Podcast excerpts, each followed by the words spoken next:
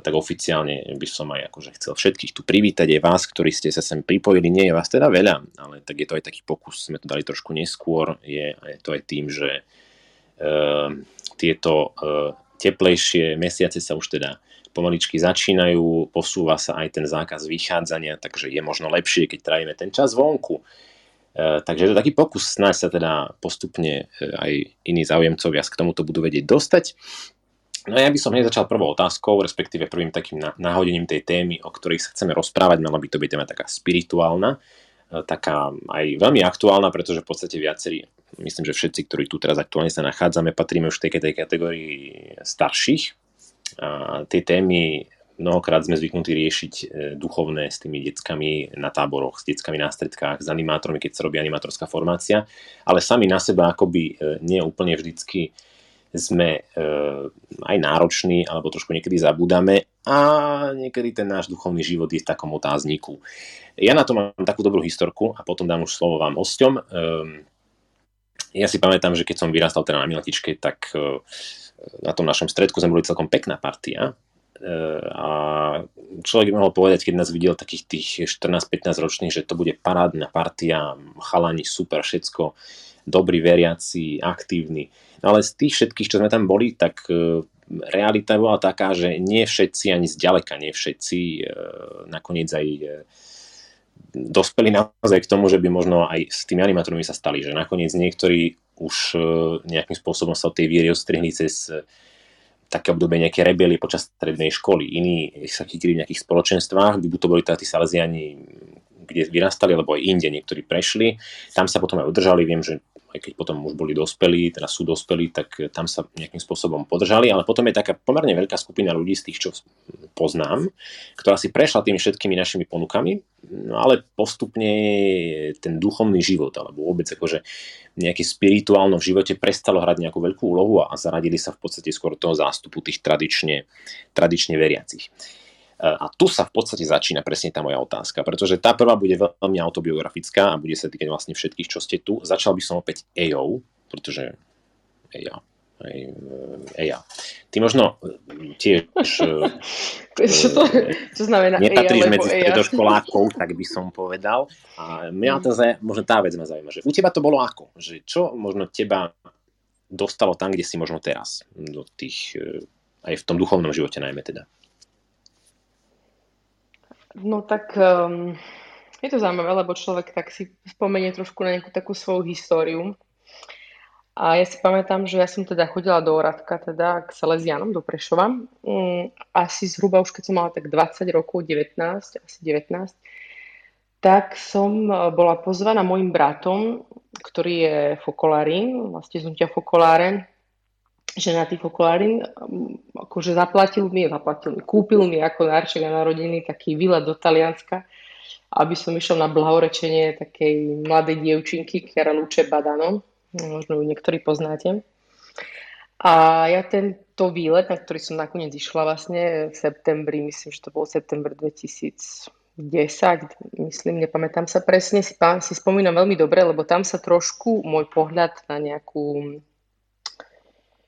spiritualitu zmenil. V zmysle, že mm, zmenil v tom, že som ako keby spoznala inú možnosť ako tú salesiansku, ktorú mám doteraz v srdci a ja som sa potom vrátila pracovať vlastne pre Salesianov a tak ďalej, ale uh, ten nádych tých mladých vlastne spokojá, respektíve aj ten život tej Kiary Luče Badano mňa veľmi uh, posunul dopredu, respektíve mi dal veľa. Konkrétne možno na nejakú takú, takú úroveň, ako žiť, e, teraz to bude znieť tak naozaj veľmi spirituálne, ale ako žiť to evanelium každodenne. Ja si pamätám, že som sa z toho výletu vrátila a som si povedala, že teda ja e, chcem teda byť jedna z mladých akože do toho hnutia, chcem, chcem patriť, že chcem žiť ako oni, lebo sa mi veľmi páčilo, ako medzi sebou fungovali, ako medzi sebou žili títo mladí.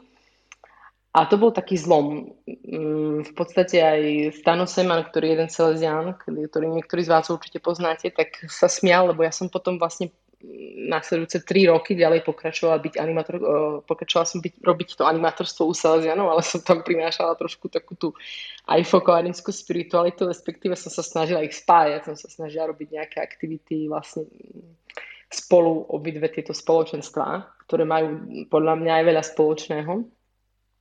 Ale pre mňa bol tento zlom mm, vlastne ako keby e, taký prelom do len nejakého takého zážitkového dajme tomu nejakej zážitkovej spirituality, ktorú som dovtedy mala aj vďaka veku, však samozrejme, ale ktorú som sa potom vlastne aj tou skúsenosťou konkrétneho života Evangelia som vlastne nejakým spôsobom sa posunula. Neviem, či odpovedám na tvoju otázku, Dano, Myslím, že úplne odpovedáš na otázku. Um, že vlastne, ja som sa na to nepripravila, ja som sa dnes aj pýtala, že čo sa budeš akože pýtať, že si sa pripravila, takže ja len keď mi povieš zlom v mojej spiritualite, tak ti poviem, že to bol ten výlet, kedy ja som vlastne sa mi otvorila nejaká nová brána aj nejaká iná, ako keby a doplnilo to takú moju nejakú, to, čo mi tam chýbalo, to, čo by mi možno potom už bolo chýbalo tom, k tej dospelej viere. Neviem teda, či sa Janko Holubčík teraz na mňa nenahnevá, ale v podstate prepojením tým, týchto dvoch svetov, aj salesianského, to fokolárenského, ma to tak ako keby, mi to tak zapadlo do seba. Hm. A keby ste mala možno tak, alebo máš tak pomenované, že čo to bolo to, čo ti chýbalo? Ja by som, mm, možno by som to ani nenazvala, že ja som sa možno vyjadrala, že chýbalo, možno by som to nazvala len že človek môže dospieť k tak, takému momentu, kedy e, v podstate ako keby mm, ten zážitok z nejakej, nejakého mm, prežitého času spoločne s inými mu úplne nestačil, že potrebuje nejak tú takú v mojom prípade, hej, to bolo tak, to teraz neznamená, že v prípade všetkých to je tak, ale pre mňa dá sa povedať, že ten zážitok toho bol aj to stretnutie vlastne s tou, s tou, s tou blahorečenou Carolu Čebadano, hej, vlastne na tom blahorečení sa mi ako keby otvorili oči na niektoré otázky a odpovede utrpenia, bolesti, možno nejakých, uh, možno nejaké také zmysel toho, zmysel utrpenia a bolesti, zmysel nejakých negatívnych udalostí v živote. Možno to, čo mi chýbalo, bolo dať do praxe aj toto. Že nepozerať vlastne na, uh, na, na ten život len tak nejako akože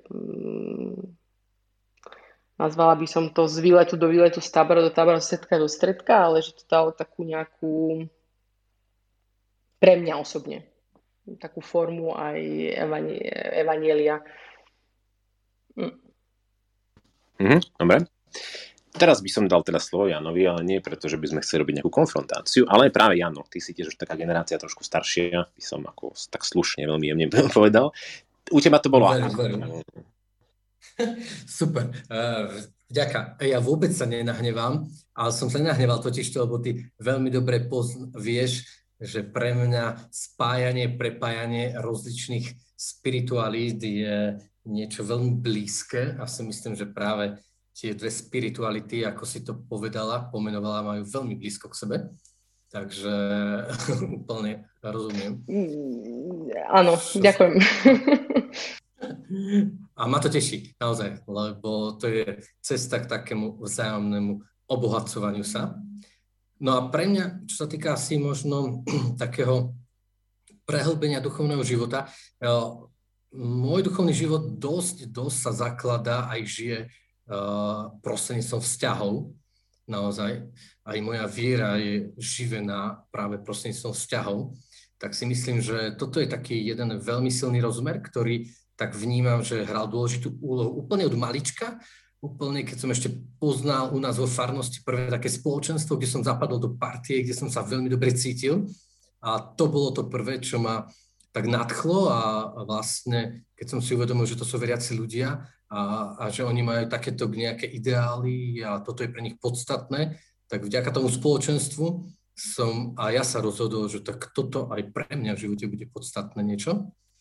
No a neskôr pri tom vyzrievaní tej, toho môjho duchovného života uh, som zrazu začal počúvať, že veľmi dôležitý pre ten duchovný život je uh, práve rozmer takej modlitby. No a stále viac som sa snažil nejak, aby v tom mojom živote tá modlitba mala nejaké také miesto a vlastne potom som sa snažil naozaj aj, aby, a to aj prostredníctvom vôle, a to by som povedal, že naozaj pre mňa viera a duchovný život sa zaklada na takej harmonii citov, rozumu a, a vôle tých hlavných dimenzií človeka a podľa mňa o tom je každý jeden vzťah. A postupne to tak prechádzalo, možno práve z tej takej uh, citovej oblasti, sympatickej niečo, do takej rozumovej, aj takej vôľovej a postupne sa snažím v tom nejak nájsť takú, takú harmóniu asi. Neviem, či som teda odpovedal na tú otázku, ale to sa mi zdá také veľmi dôležité. Aj to vnímam vo svojom živote, tej, na tej mojej ceste duchovného života niečo také veľmi dôležité. A samozrejme potom hľadanie rôznych spiritualít, u mňa to bolo tiež veľmi dôležité, aj pri hľadaní môjho povolania, keďže som vyrastal vo farnosti, moja sestra išla k františkánov, môj najlepší kamarát jeden išiel k františkánom a teraz je provinciál františkánov, druhý išiel k verbistom a ja teda som sa rozhodol ísť k Salazianom a nakoniec som spoznal aj veľa sympatických ľudí, veľmi hlbokých aj v iných spoločenstvách, hnutiach, takže pre mňa toto všetko bolo veľkým, veľkým takým obohatením asi tak. Tak teraz vlastne máš možnosť spoznať jedného veľmi sympatického jezuitu, pretože práve dostáva slovo. Petr, e, viem teda, ja som si tak akože, pretože keď do Google napíšeš hoci koho meno, tak ti niečo z toho vždy vypadne. Viem, že tvoj príbeh je trošku rozdielný oproti týmto takým akože e, klasický z katolických prostredí. E, povedz nám niečo ty, že kde sa začal, kde nastal taký tvoj najväčší zlom možno v tom duchovnom zmysle slova? Eh, dobře, no nebyl to zlom jako jedna událost, ale byla to spíš jedna z fází nebo dvě fáze. Mm, protože já jsem vyrůstal jako normální dítě v socialismu v 80. letech, já jsem narozený 77, eh, to znamená, že eh, tam se nevyskytovalo náboženství. Řekl bych, že se tam vyskytovala spiritualita, ale měla formu vztahu mezi lidma, vztahu odpovědnosti, kreativity, krásy, vztahu k přírodě, ke zvířatům. Takže prostě pro mě nejposvátnější byla zahrada, les, e, zvířata, včely, jo, což je hodně symbolický. No a pak jsem na střední škole byl v Praze a najednou jsem byl konfrontovaný s kulturou, e, a uměním, různýma typama umění, což u mě předtím hrálo menší roli nebo téměř žádnou. A najednou to hrálo roli dominantní, takže jsem začal tu spiritualitu, kterou jsem znal, nebo dneska to tak říkám, spiritualitu, kterou jsem znal eh, ve formách právě vztahu s přírodou a podobně, takovou hodně implicitní spiritualitu, tak jsem ji najednou začal vnímat jako formulovanou pomocí e, umění, e, kultury e, a podobně.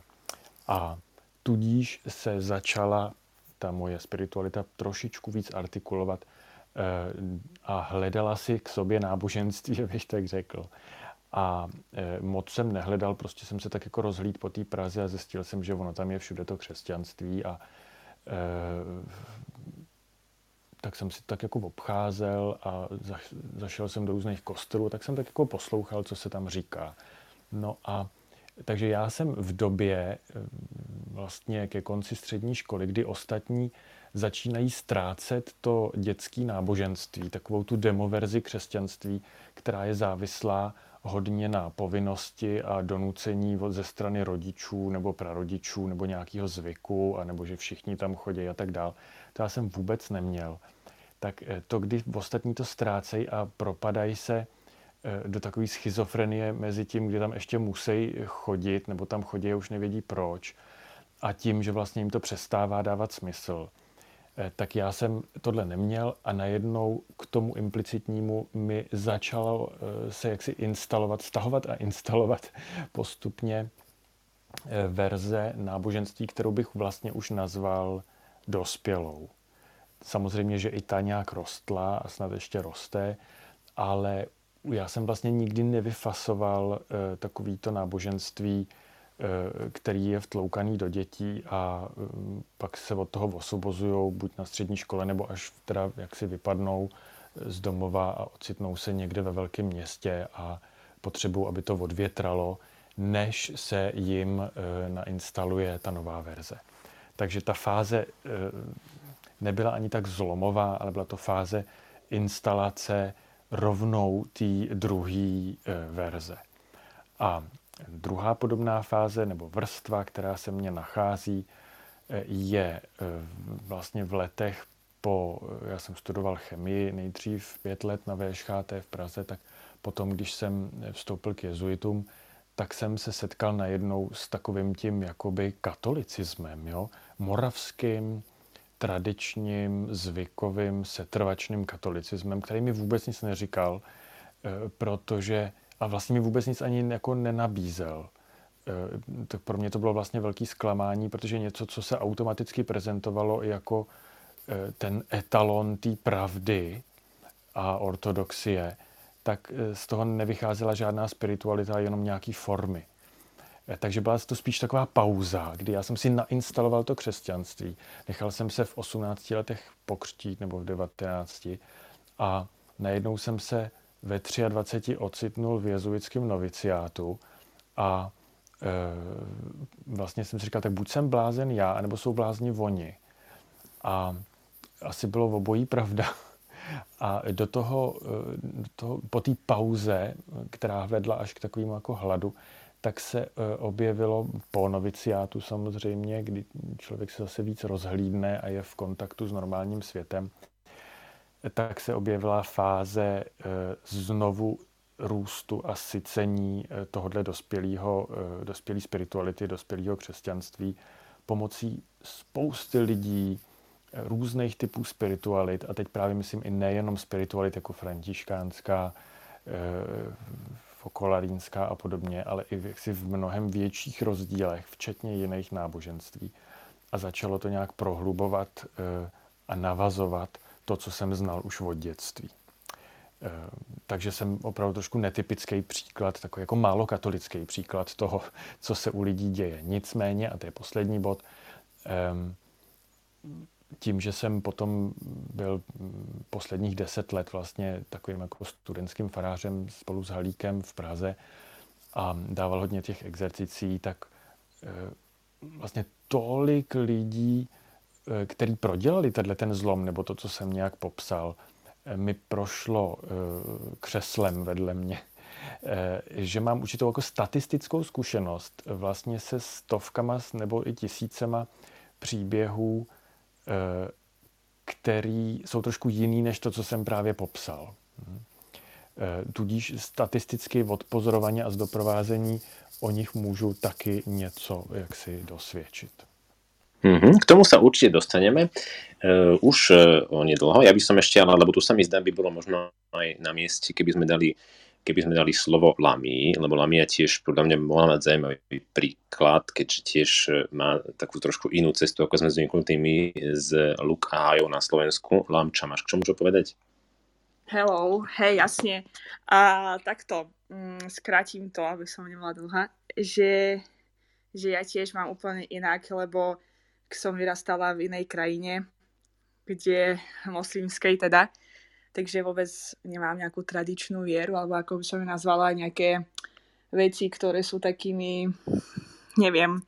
A ja som aj rada, že som od toho trošku oslobodená, že som od malička nejako nenasávala to kresťanstvo, lebo naozaj sme sa o tom doma nebavili.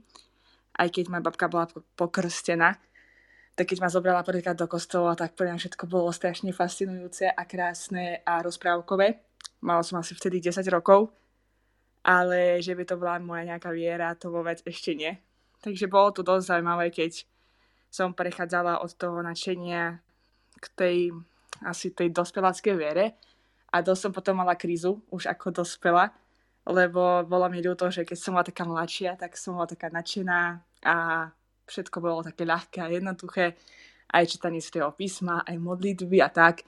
A už po tej 18 19 všetko mi prišlo také strašne ťažké že som mala takú dosť krízu vtedy, duchovnú. A rozprávala som sa s jedným kňazom, keď som hovorila, že ja som úplne zlá a všetko je také ťažké, keď som bola taká 16 ročná a taká som bola veľmi veriaca a teraz to je proste zle. Tak mi povedal, že konečne dospievaš a konečne tvoja viera začína byť takou dospelou. Tak vtedy začala moja cesta tej dospeláckej viery a bolo to dosť krásne. A tiež som taký človek, ktorý rada spája v sebe veľa tých uh, rôznych, by som povedala, aj chariziem možno, alebo tak. Takže som veľmi taká otvorená. A už keďže som bola na Slovensku od tých 19, tak sa mi úplne rozšíril ten pohľad na vieru, že lebo dovtedy som poznala len Salesianov a sestry Matke Terezy.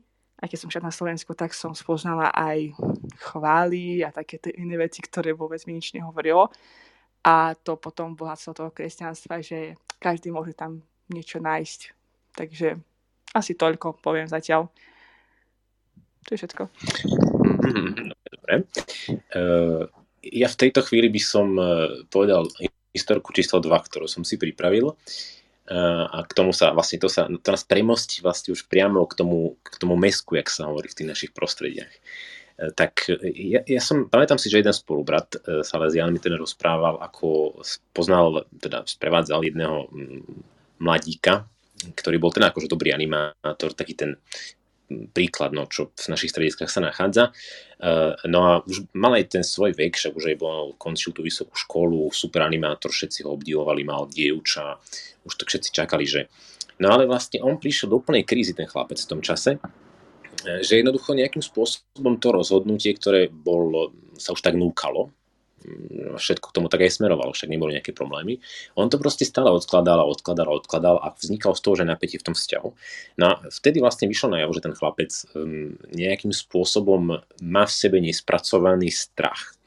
Že, že vlastne to všetko pekné, čo, repre, čo um, čím bolo to mládežnícke obdobie, všetky tie, tie super veci, kedy má voľnosť a všetko toto okolo, tak navždy nejakým spôsobom stratí tým, že sa rozhodne nejakým spôsobom ten svoj život posunúť ďalej do, do manželstva. E, on to nakoniec v tom momente nedal, to dievča ho potom nechalo, aspoň tak som teda počul.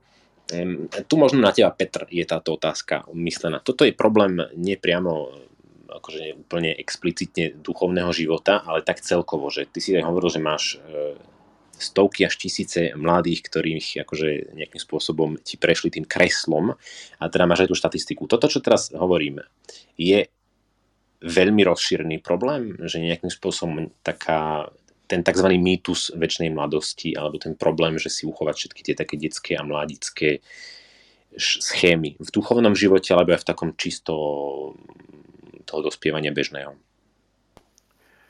No, v širším slova smyslu rozhodně jo. A je, nebyl tady vždycky. Ehm, typoval bych, že nabral velký nárůst ehm, třeba tak až poměrně ostře, až tak 2013, 14, jo. Um, I když tu zřejmě byl do nějaký míry vždycky. Um, protože on má takový, uh, samozřejmě víc uh, jeho forem, ale co, co mají společný, je to, co říkáš, je um, určitý odkládání věcí, který ta generace, a teď myslím studentskou generaci, která je pět let, jo, to nemá nic společného s délkou vysoké školy, ale prostě po pěti letech, dokonce už po třech se to dá vidět, ale po pěti to je zřejmý, se dá vždycky říct, tohle je nová generace, která má něco poměrně významného v několika ohledech, eh, co tu nebylo předtím a tím se liší od té generace před sebou. Tak um, ta, ta generace, eh, studentsky řečeno, eh, která byla in, to znamená na vysoké škole, někdy eh, po roce 2010, 12, 13, tak prostě najednou vůbec neměla vyřešené věci, které ta jedna, dvě generace před nima měly vždycky, a ty další před nima taky, měly vždycky jasně vyřešený ve většině případů. To znamená, dostudují, udělají si doktorát nebo ne a jdou pracovat, eh, jsou v nějakém vztahu, eh, uzavřou manželství, přijdou děti a nějak se rozvíjí ta jejich profesní kariéra. Tak tady najednou tohle to, ne, že by to zmizelo, ale bylo tak jako velmi, velmi zpomalený. A ty lidi vlastně už když přišli na vysokou školu, tak hned v prvním a ve druhém ročníku bylo vidět, že jsou vlastně spíš středoškoláci.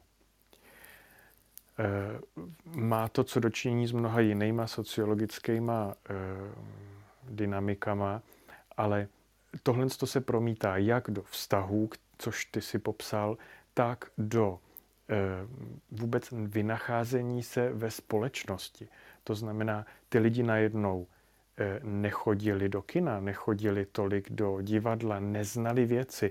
Chybilo jim spousta věcí, kterými bychom řekli, že jsou základním vzděláním ale oni v tu dobu dělali něco jiného. Jo? Něco, co mě se strašně špatně pojmenovává. A, a hráli třeba spoustu her. E, teď myslím her mezi sebou. Hodně se scházeli a pořád si hráli. My, my, my jsme si z toho trošku dělali i legraci a pořád jsme tomu nerozuměli.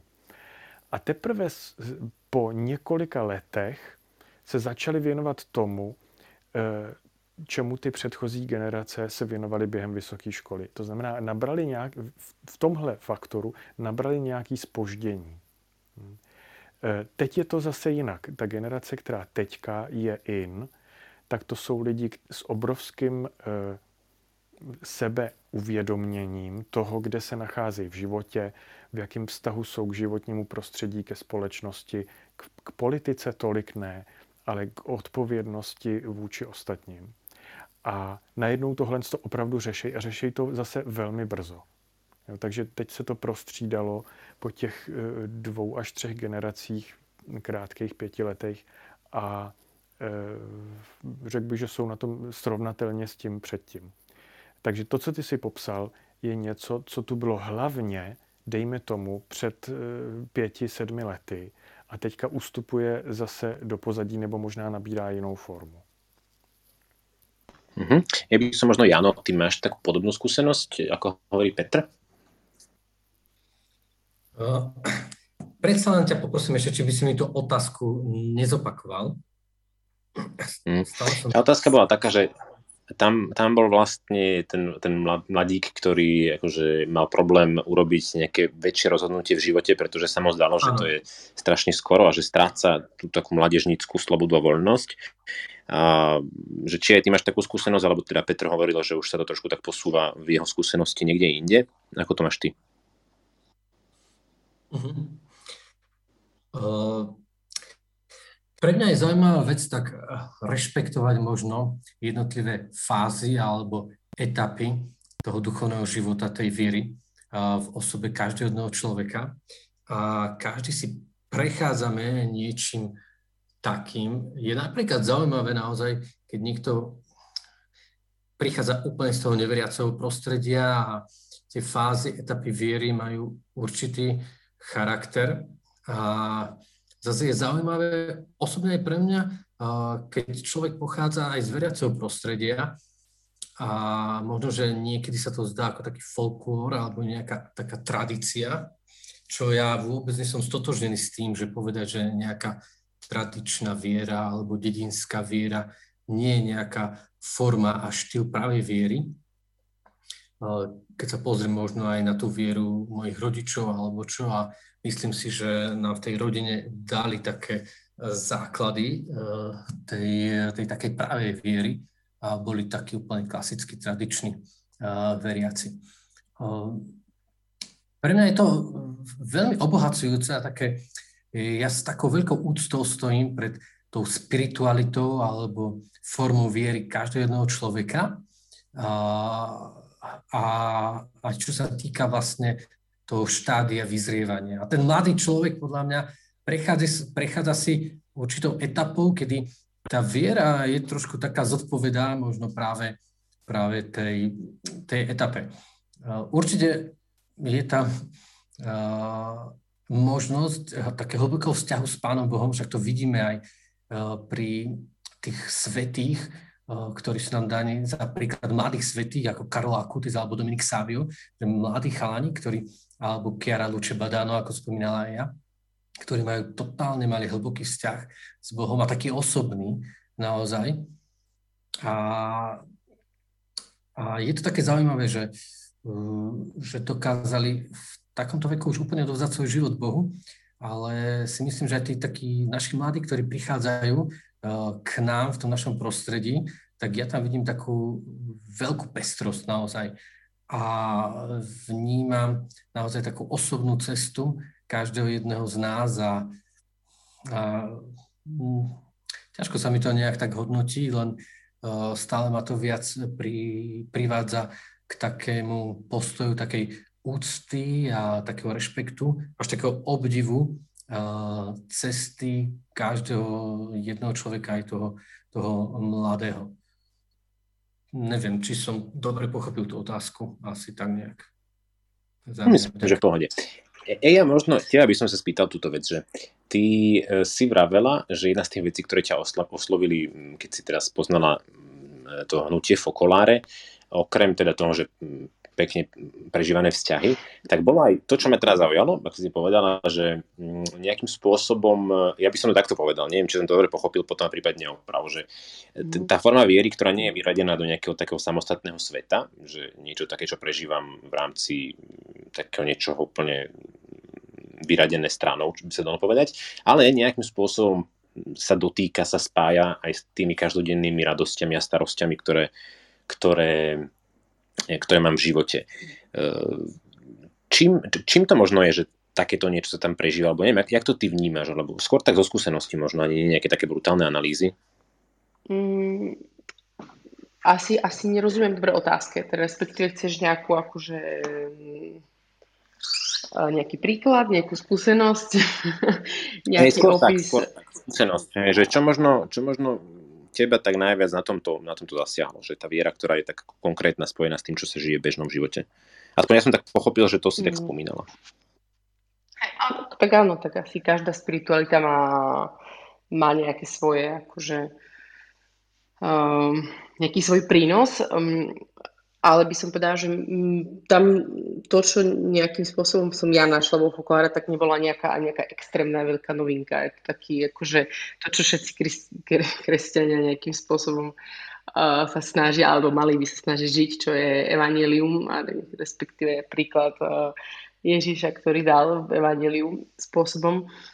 Konkrétne pre mňa, respektíve to, čo ja som sa naučila, tak bol, uh, alebo čo mne veľmi pomohlo, bol nejaké tak skúšať vlastne v podstate každý deň e, žiť nejaké to slovo z toho evangelia, nejakú frázu, nejakú niečo, čo som si prečítala, alebo v podstate e, myslieť aj na to, že toho, to, čo aj Jano spomínal, Janko, že vlastne jeho spiritualita sú tie vzťahy, ktoré žije ľudí, s ktorými sú okolo, tak to je aj také typické, aj to, čo ja môžem každý deň sa snažím prežívať, že vlastne v podstate toho, koho aktuálne mám pred sebou, toho človeka, s ktorým sa rozprávam, uh, aj teraz, keď som napríklad tu s vami, tak dať do toho všetko, hej, do toho môjho prítomného okamihu a v podstate stále s myšlienkou aj to, čo, čo bolo Evangelium dnes, čo bolo Evangelium včera, čo bude zajtra, stále si zobrať z toho nejaké slovo, ktoré, ktoré v ten deň um, sa snažím nejakým spôsobom konkrétne žiť. Uh, ak chceš skúsenosť, tak, um, tak ti poviem aj dnes napríklad, dnes je deň Matiek, a teda ja som tuto v Taliansku a ako spomínala mi na začiatku, tak budem sa vydávať, tak vlastne v podstate mm, snažím sa tu nejakým spôsobom rozvíjať tie vzťahy aj s tou mojou budúcou rodinou, ktorú, ktorú, ktorú spoznávam stále ešte. Teda aj s mojou budúcou svokrou a teraz prosím Janka, aby si nezačal smiať. Aj smiem, ale... samozrejme.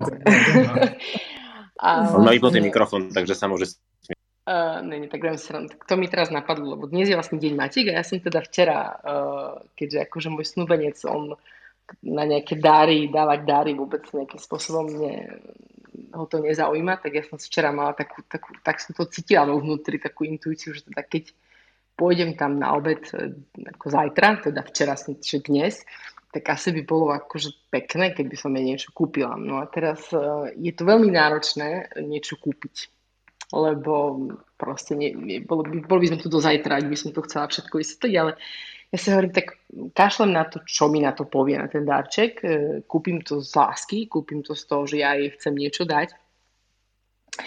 A našla som včera vlastne jeden otvorený obchod a vošla som tam a verím normálne, úplne úprimne. Teraz nechcem tu spiritualizovať každú vec, každý krok, lebo zase akože však žijeme normálny život. Nie, že teraz tak v duchu hovorím, že duchu svety, čo ja mám zobrať. Proste ja som si to normálne takto vnútri akože povedala, že, že nechcem, aby, aby proste chcem ju potešiť, čo, čo to má byť. No a vlastne kúpila som a ona sa dnes rozplakala, hej, keď to dostala. Bola proste z toho nadšená a bola veľmi rada a, a, a, a prečo vám to hovorím? Lebo ja som musela prekonať svoj strach, lebo som si mohla povedať, že kašľať na to, nič nekúpim, lebo som jej kupovala posledný krát kopec veci a vždycky mi to okomentovala negatívne. Kašľať na to, nebudem sa už snažiť. A napríklad som si povedal, že nie, že Evanilum nám hovorí skúšať, e, milovať ďalej, akože nejakým spôsobom prekonávať stále ten strach, tu, tie bariéry a aj kultúrne v mojom prípade a nejaké také.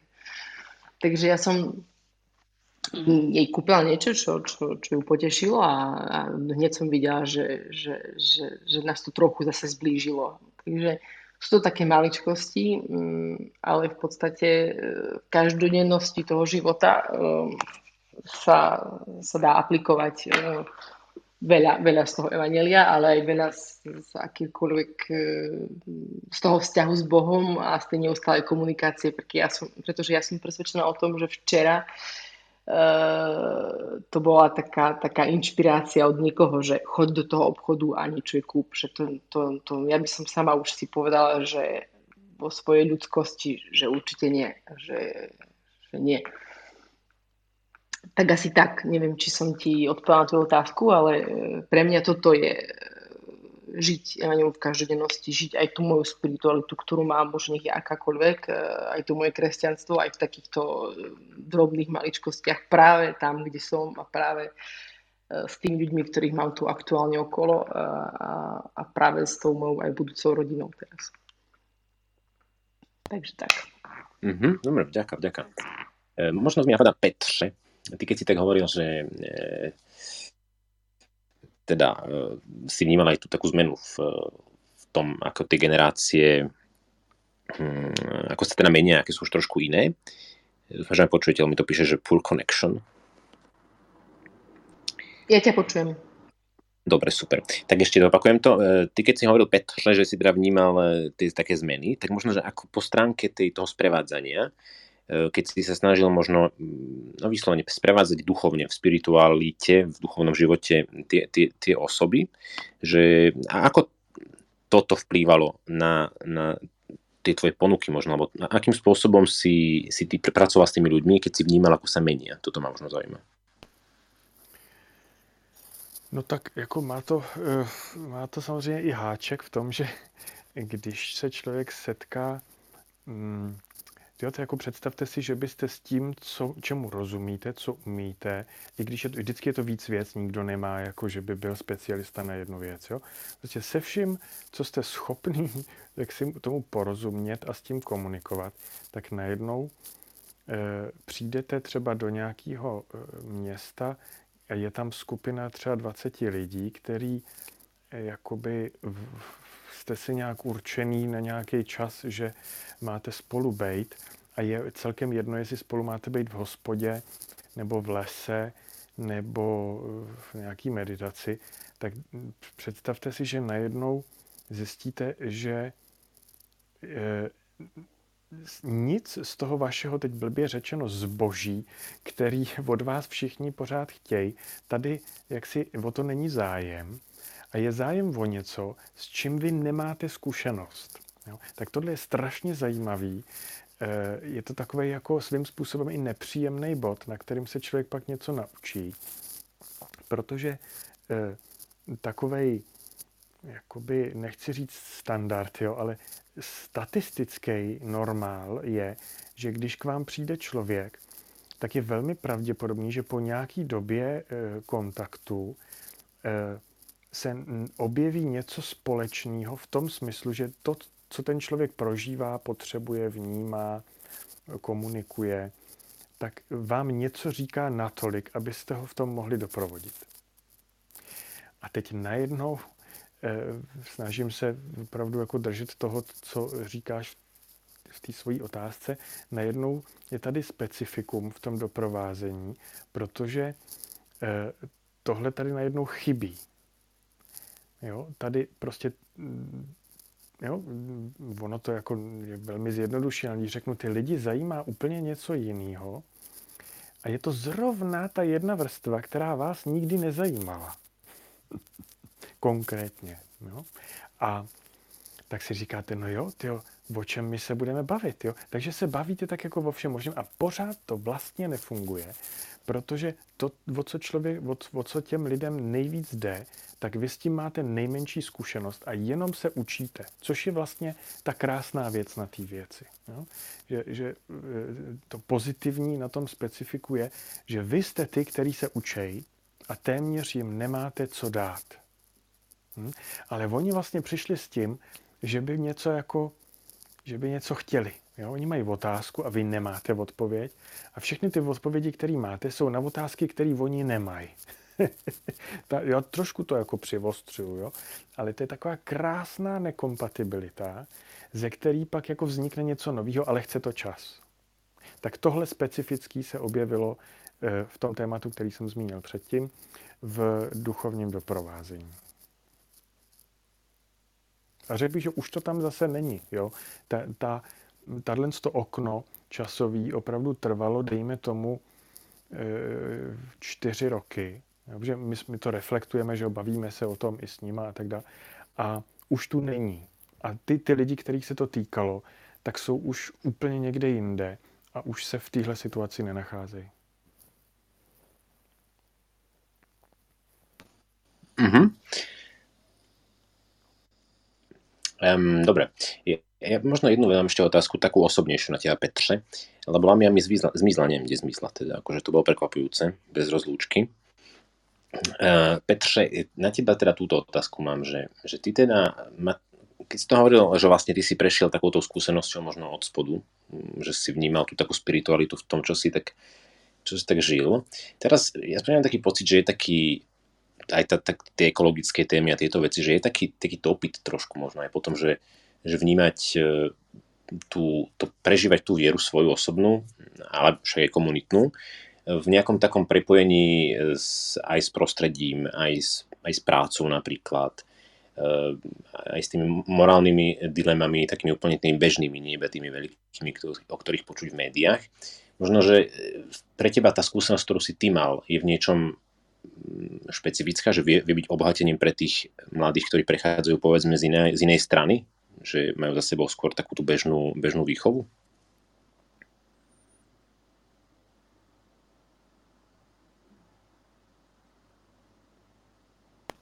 Promiň, ještě jednou mi prosím tě tu poslední větu nějak zopakuj nebo rozveď. Hm.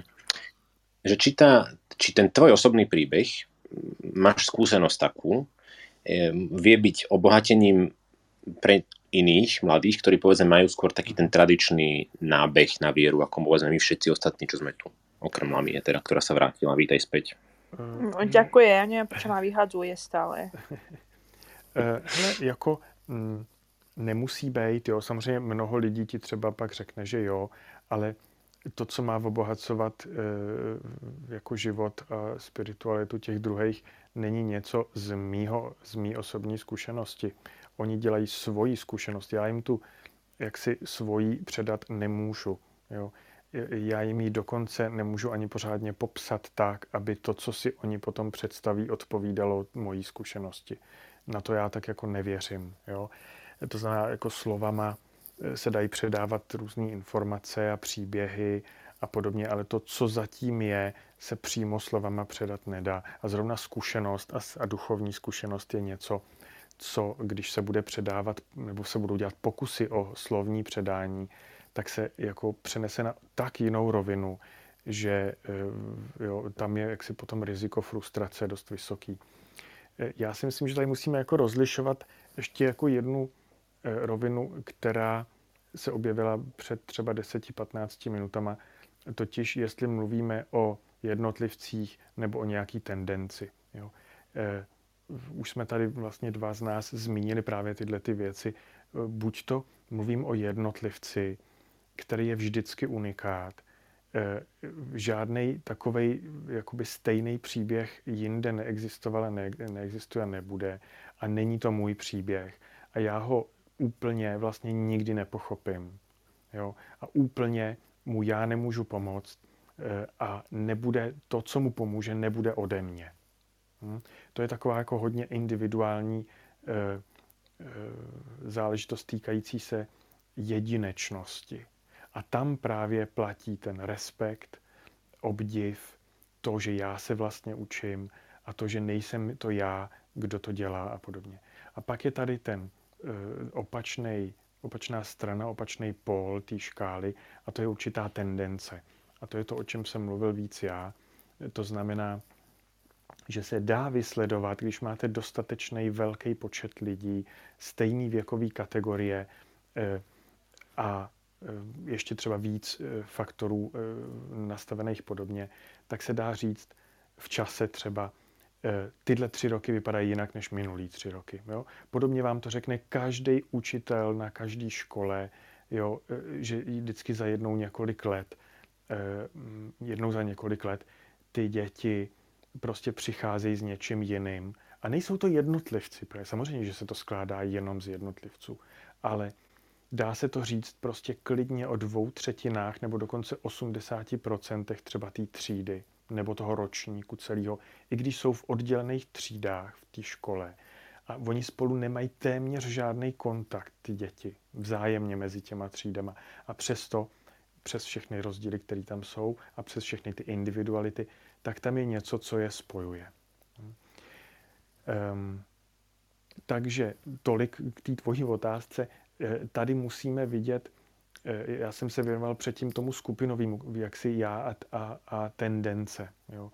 A pak jsou ty jednotlivci a to je opravdu, tam je skutečný dobrodružství, protože to skupinový, to je hodně ke studiu, k reflexi a musíme to dělat. A když, si tomu, když se tomu nebudeme věnovat, tak uh, opravdu jako ztrácíme dost na kompetenci a neučíme se. No. Ale to individuální, tam je skutečný dobrodružství. Protože jakkoliv eh, řečeno nadneseně, duch pracuje jak v tendenci, tak v jednotlivci. Eh, prostě já teď, jak pracuji v tom Vatikánu, tak prostě jsou vidět určitý tendence jo, františkovský a protifrantiškovský. A dají se tomu dát tyhle ty nálepky. Jo. Protože jestliže deset různých nebo sto různých e, reakcí je tak eh, uniformních, prostě jsou tak strašně stejný, že se dají rozdělit do dvou kategorií, tak jsou to dvě tendence. A přesto za každou tou reakcí je jeden konkrétní člověk se svým příběhem, který bude úplně jiný. Pro mě to dobrodružství je v tom, eh, naštěstí to jde poměrně snadno, nenechat, se, nenechat si diktovat nějakou tendencí, ať už ve mně, nějakou, nějakým typem profesionality, odbornosti, ani e, tendencí nějaký skupiny, se kterou se setkávám, nenechat si diktovat to, o čem to teďka bude. Jo? E, může se to měnit každých několik minut. Samozřejmě, pokud jsme na duchovních cvičeních, věnuju se něčemu systematicky, e, někdo přichází opakovaně a dlouhodobě na duchovní doprovázení, tak je tam potřeba i určitý systematický přístup a nemůžeme tam kličkovat jen tak, jako jak se nám chce. Ale to skutečný, jak si ten nejčerstvější průvan, abych se vrátil úplně na začátek, ten, to, ten se dá vycítit eh, v tom, co je naprosto jako unikátní a někdy i neverbální a bude záležitostí třeba jenom několika desítek vteřin. Mm-hmm. Tu by som teda iba tak povedal, že keď teda aj z tých zo pár, čo ste tu zostali, eh, tak eh, ak máte nejakú otázku, pokojne dvinite tú ruku, spýtajte sa. Ja medzi tým, kým sa niekto odváži, alebo aj na Instagrame, ak nás náhodou počujete, čo neviem zistiť, tak eh, do komentáru v pohode môžete napísať. Um, tak možno aj by som takto, že ak, ak sme teda aj vďaka Petrovi teraz prešli trošku zase, zostúpili sme úplne ku konkrétnu, tak možno teraz Jano pre teba otázka.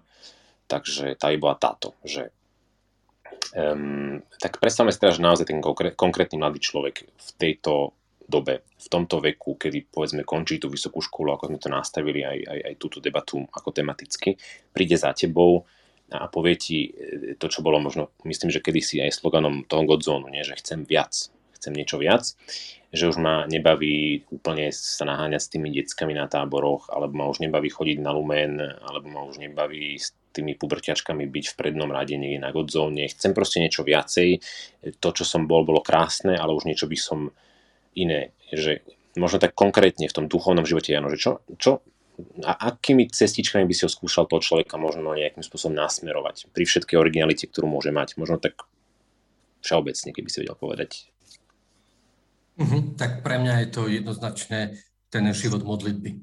Že všetci tí mladí, ktorí ku mne prichádzajú, tak sa snažím ich privádzať k tomu životu modlitby a zvlášť už potom naozaj, keď tak končia vysokú školu. Myslím, že počas strednej školy je to ešte také hľadanie rôznych fóriem a tak, ale už počas výšky a potom už, už po výške naozaj k tomu takému skutočnému, pravdivému, serióznemu životu modlitby. A čo si myslím, že tak jednoducho pre toho človeka dnes a čo, o čom sa stále viac presvedčam je, že že, že sa im snažím vysvetliť, že život modlitby je predsa len aj život takej, uh, takej organizácie a takej sebadisciplíny. Že keď sa chcem modliť, tak musím si to aj predsa len rozmyslieť, zorganizovať, naplánovať si ten život modlitby, aby to bolo niečo pravidelné, aby som si našiel čas, lebo v dnešnej rýchlej dobe a v životnom štýle mladých ľudí, pokiaľ si to tam nejak nenaplánujú, uh, nezaradia, tak sa nemodlia. A potom druhá vec je, okrem tej organizácie, je tá sebadisciplína, že keď si to nejakým spôsobom premyslím, naplánujem, tak potom aj napríklad ráno vstanem, alebo ten čas si vždy nájdem a aj keď sa mi nechce, tak idem a čítam si písmo, alebo idem a večer, keď som unavený, tak sa modlím, lebo jeden večer mám zase veľa práce, druhý večer sa cítim unavený, tretí večer som chorý, alebo čo, štvrtý večer zase ma, e, ma príde niekto pozrieť a nakoniec, keby čo to tam nie je trošku také aj o seba disciplíne, tak potom po pol roku, po roku zistím, že sa vôbec nemodlím. To je jeden rozmer, ale potom, aby to nebolo niečo také vôľové a racionálne, e, potom druhý roz, druhá vec, e, že aby sme pochopili aj, že tie, tá forma modlitby má naozaj široké, veľmi širokú škálu foriem, že proste je rozdiel, ako sa modlí matka malých detí, je rozdiel, ako sa modlí tínedžer, študent, je rozdiel, ako sa modlí otec. A nebudem to naťahovať, len zakončil by som to zás niečím, jednou udalosťou, ktorá nás aj tak všetkých spája, týchto našich hostí. Keď som bol ešte v Taliansku, v Ríme, tak som šiel za jezuitom, pátrom Špidlíkom, teda, a som sa opýtal, že čo je to tá práva taká modlitba. A on mi hovorí, no vieš, to máš jak v tom príbehu, že tá babka príde do kostola a zrazu v polovici omše si uvedomí, že oh, zabudla som vypnúť polievku na plyne a teraz to tam vrie. Fúha, reku, no čo mi tým chcel povedať? No a potom hovorí, že naša kresťanská modlitba nie je niečo také, jak nejaká meditácia ultra uh, v sektách, že sa odstrihneš od tohto sveta a tak, že proste my do tej modlitby prinášame náš život, všetko, čo prežívame v tom dni a sa to spája, že to nie je niečo oddelené.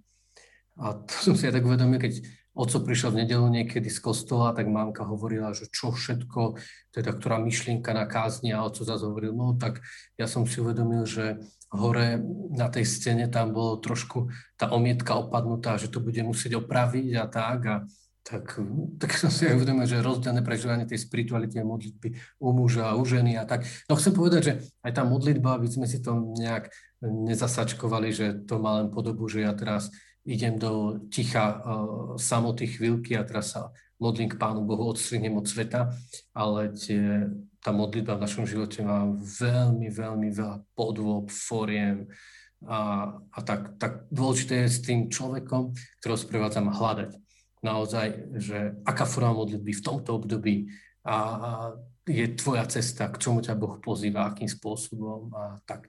Je to veľmi široká oblasť. Tak len toľko. Vďaka. Mm-hmm. Petr, možno u teba v čom spočíva tá pomocná ruka tak úplne akože na začiatku hneď? Já bych proto použil slovo, který je teďka strašně sexy ve spiritualitě a hrozně se propaguje a to, říká se tomu rozlišování. ono teda není nový, ale teďka je to toho takový boom. A myslím si, že se to trefuje, eh, to, proč se to tak používá. Jo. Ehm, souhlasím eh, s tím teďka řečeno, protože eh, ty podoby modlitby jsou v podstatě nepřeberný. Jo.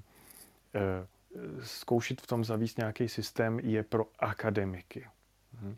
Ale jak si duch vane kudy chce pouze akademickými kanály. To znamená, ten člověk, který přijde s tím, že je prostě zrovna v takové fázi, kdyby potřeboval vlastně tu spiritualitu nějak nakopnout a buď to cítí ve formě frustrace, eh, že ji nemá, anebo ve formě eh, pozvání, že něco přichází. Tak to rozlišování spočívá v tom prakticky, že opravdu společně procházíme co toho člověka oslovuje. To tedy modlitba ne jako můj úkon, který já se rozhodnu, že půjdu konat, ale modlitba jako moje odpověď na to, že Bůh už to koná.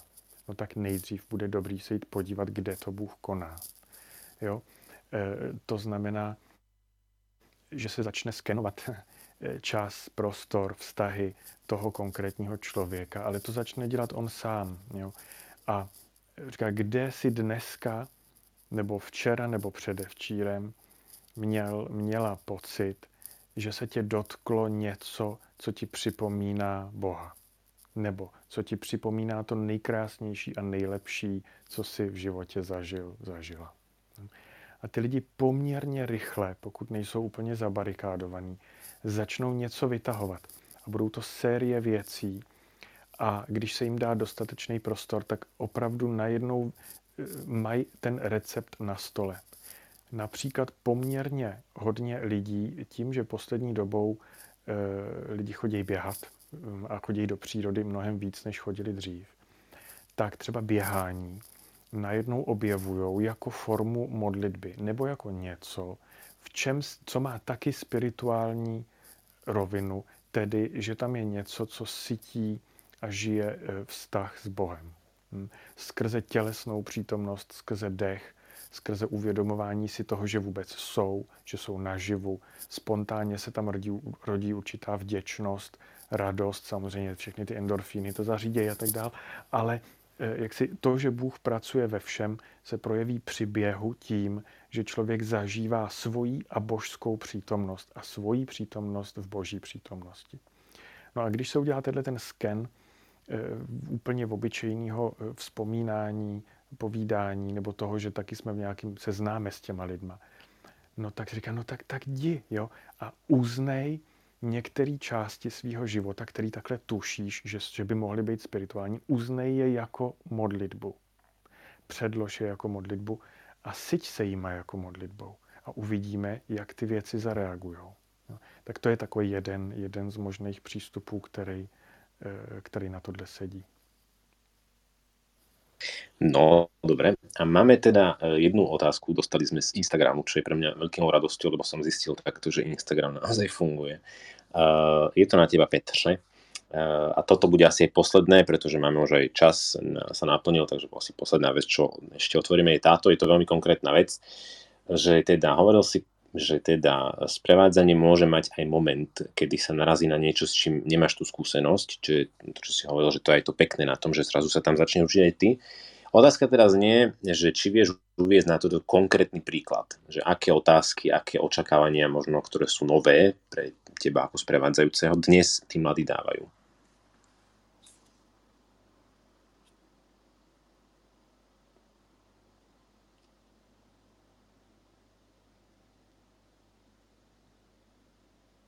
Hmm, pro, pro, promiň já jsem měl zase vypnout ten mikrofon. Prosím tě, ještě jednou zase, tu, tu poslední větu máš, ty máš vždycky tak krátkou a rychlou, že mi tam něco unikne. E, ještě jednou tu poslední větu. Aha. Že z tej skúsenosti osobnej, ktorú si uviedol, že teda mm. sa stretávaš, že či vieš uvieť nejaký konkrétny príklad, že aké sú to tie otázky, tie nové veci, ktoré ťa prekvapia, ktoré dnes tí mladí dávajú. Jo. No, hele, vlastně jsem uvedl to běhání. To mě jakoby překvapilo svojí častostí, kolik lidí objevilo, že e, protože chodí běhat třeba každý den a chodí běhat třeba i na hodinu, že jim to začalo dávat smysl jako modlitba. Hm? Eh, pořád opakujeme, že eh, cokoliv se může stát modlitbou. No a mě překvapilo eh, konkrétně, jak běhání u tolika lidí se stalo opravdu modlitbou. Ne jedinou formou modlitby, ale u některých je to, jak si, když si natočejí za ten, za ten týden, kolik hodin modlitb, strávili v modlitbě s explicitním vědomím, že je to modlitba, tak u mnoha lidí to bude běhání nebo pobyt v přírodě. Tak to je jakoby konkrétní dva příklady, které eh, i v té covidové a post-covidové době si myslím, že budou velmi in v, v dobrým slova smyslu a bude dobrý je kultivovat a doprovázet. A samozřejmě to je možný pouze, když člověk udělá taky tu zkušenost. Já jsem asi před rokem začal znova běhat, asi po 15 letech trochu a e, najednou po několika týdnech jsem konečně mohl říct, hele, najednou to tam naskočilo. Jo? Tak to je takový můj osobní objev. Dobre, úplne poslednú otázku pre všetkých troch našich hostí. E, možno keby ste mali odporučiť ľuďom, ktorí to počúvajú teraz, ktorí to budú počúvať ešte v nejakom zázname, e, jednu knižku, ktorá môže pomôcť v, týchto, v tom takom objavovaní e, toho dospelého duchovného života, čo by to bolo? Začneme Eja. Alebo teda neviem, či máš niečo také pripravené, aby som ťa nedostal do úzkých. Vieš čo, asi uh, prvé, čo mi napadlo, bolo buď tam, kde si, alebo nejak takto sa to volá, to už poznáte všetci hostia ostatní, buď kde si, alebo teda ja som to čítala v češtine, takže teraz mi nepríde ten slovenský ekvivalent, ale potom hneď som si povedala, že Evangelium, akože si sa pýtal na knižku, aby som ti povedala Evangelium. Dobre, neprekvapilo ma to. Mm. Ale Jano, poď ty, Jano, okrem Evangelia teda samozrejme. Okrem Evangelia, tak uh, v duchovnom živote? Alebo celkovo tak pre život? Ja Najmä v duchovnom, ale môže tak obecnejšie. Uh-huh. Ja myslím si, že pre mladého človeka je teraz veľmi, veľmi také dôležité, že urobiť si taký poriadok v živote, výsť takého chaosu a tam pre mňa, aj pre mňa osobne, ale pre mladých, keď im to odporúčam, naozaj veľmi pomáha 7 návykov pre úspešný harmonický život od Stevena Coveyho. Takže mnohí viete, že ja som s touto knihou tak eh, veľmi taký nadšený. A pre duchovný život tam je veľa tých kníh, ale pre mňa mňa vyrazil dých, e, vyrazila tých kniha Boh chce s nami tancovať. Je to vlastne rozhovor jedného novinára s priorom tej kartúzy San Bruno a tak toto je bomba, že pre pochopenie e, asi takej pravej tváre nášho Boha a čo je asi zmyslom náboženstva a, a nášho života viery. Tak odporúčam túto knihu. Uh-huh. A Petře? Uh, já bych asi volil Richarda Rohra ze dvou důvodů. Jeden, eh, tedy Richard Rohr, Richard Rohr, americký františkán, eh, ze dvou důvodů. Za prvé, protože je to aktuální v tom smyslu, ano, to je žijící člověk, který mluví k lidem, který zná, a jeho zkušenost vyrůstá eh, z toho, co tady teďka je. A za druhý, protože se věnuje více tématům. To znamená, já nedoporučuji jednu jeho knihu, a záměrně doporučuji autora, který je dost, eh, dost roztříštěný vlastně v tom, co zpracovává. On má chlapskou spiritualitu, má mytologii, píše o eneagramu, o e, kontemplativní modlitbě, o františkánské spiritualitě. Jo? To znamená, e, e, vzal bych si prostě e, sedm knih Richarda Rora a podíval bych se, která je mi nejbližší a tu bych vzal. Protože jenom jeden autor, který píše pořád o stejné věci, to bude pro dost málo lidí. Takže tady máte autora, který je jeden, ale píše, dejme tomu, pro pět typů lidí. Dobre, vďaka. Je to, myslím, že veľmi pekná rada, tak dúfam, že aj vďaka tomuto, ale nie len vďaka tomuto, ale vďaka celej tejto debate, ktorá podľa mňa bola veľmi pekná, aj veľmi zaujímavá, možno nie vždycky priamo jednoduchá, ale však e, presne preto tieto debaty robíme aj také, aby zaujali aj to náročnejšie publikum, ktoré má záujem naozaj o niečo viac. Teraz som chcel dať slovo Lami, ktorá zase zmizla, e, pretože je dobrou tradíciou na týchto klubovniach, že Lamia má to posledné slovo. ale pokiaľ sa nestihne vrátiť, tak asi tentokrát musíme tú tradíciu porušiť. Ja by som v každom prípade vám veľmi chcel poďakovať všetkým trom e, našim hosťom, ktorí ste prijali to pozvanie na tento večerný čas. Ďakujem tým, ktorí s nami vydržali až do konca. Celkom stabilná skupinka, ktorý tiež teda ich neodradil ani tento neskorší termín. Uvidíme, ako sa to vyvinie ďalších e, videniach tejto klubovne. Takže ešte raz teda ďakujem, ďakujem všetkým trom, ďakujem teda Ej Karasovej, ja prajeme ti všetko dobré teda aj e, do toho tvojho ďakujem. ďalšieho smerovania. Ďakujem, Ďakujeme ďakujem. Jano aj tebe. Hoci teda takto na tri kroky cez Zoom a radi sme ťa počuli aj takto. Ďakujem. A, a ďakujeme teda aj Petrovi Vacíkovi, ktorý teda e, nám sa s nami podelil aj s niečím, čo možno úplne priamo my e, z našich salesianských prostredí nemáme úplne po ruke, ale bolo to myslím veľmi obohacujúce, takže ďaká Petra aj tebe. Díky za pozvání. No a určite sa s vami radi stretneme aj pri nejakých ďalších vydaniach tejto klubovne. Na teraz prajem všetkým, ktorí sme tu, pekný večer. Ešte raz vďaka No a vidíme sa o týždeň, počujeme sa teda pri niečom ďalšom. Takto večer v nedeľu e, v ďalšom vydaní klubovne. Pekný večer všetkým a čaute. Dobrou noc, ahoj. Dobrú noc. Ahojte. Čau.